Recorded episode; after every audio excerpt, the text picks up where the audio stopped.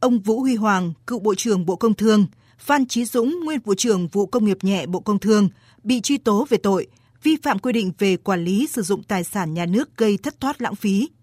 Ông Nguyễn Hữu Tiến, cựu Phó Chủ tịch Ủy ban nhân dân thành phố Hồ Chí Minh cùng 7 đồng phạm bị đề nghị truy tố về tội vi phạm các quy định về quản lý đất đai. Theo kết luận điều tra, mặc dù biết khu đất 246 Hai Bà Trưng đã được sắp xếp giao cho Tổng công ty Sabeco là doanh nghiệp nhà nước thuộc Bộ Công Thương để quản lý sử dụng đầu tư xây dựng khách sạn 6 sao, trung tâm thương mại và không được thành lập pháp nhân mới. Nhưng ông Vũ Huy Hoàng vẫn chấp thuận chủ trương chỉ đạo để bộ phận quản lý vốn nhà nước tại Tổng công ty Sabeco triển khai thực hiện việc liên doanh, liên kết, thành lập công ty Sabeco Pria trái với quy định của Thủ tướng Chính phủ để đầu tư dự án.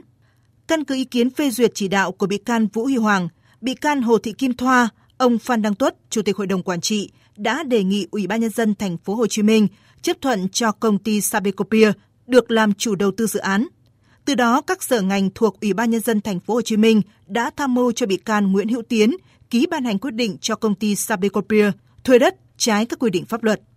Với thủ đoạn này, cùng các thủ đoạn khác của ông Vũ Huy Hoàng, quyền sử dụng khu đất 246 Hai Bà Trưng có diện tích hơn 6.000 m2 bị dịch chuyển từ doanh nghiệp nhà nước sang doanh nghiệp tư nhân, gây hậu quả thiệt hại nặng nề, thất thoát, lãng phí cho ngân sách nhà nước là đặc biệt lớn. Theo kết luận điều tra, cơ quan cảnh sát điều tra Bộ Công an cho biết, đến nay bị can Hồ Thị Kim Thoa bỏ trốn, thời hạn điều tra vụ án đã hết. Cơ quan cảnh sát điều tra Bộ Công an đã ra quyết định truy nã bị can, quyết định tạm đình chỉ điều tra vụ án đối với bị can và quyết định tạm đình chỉ điều tra đối với bị can Hồ Thị Kim Thoa. Khi nào bắt được bị can sẽ tiến hành phục hồi điều tra và xử lý theo quy định của pháp luật.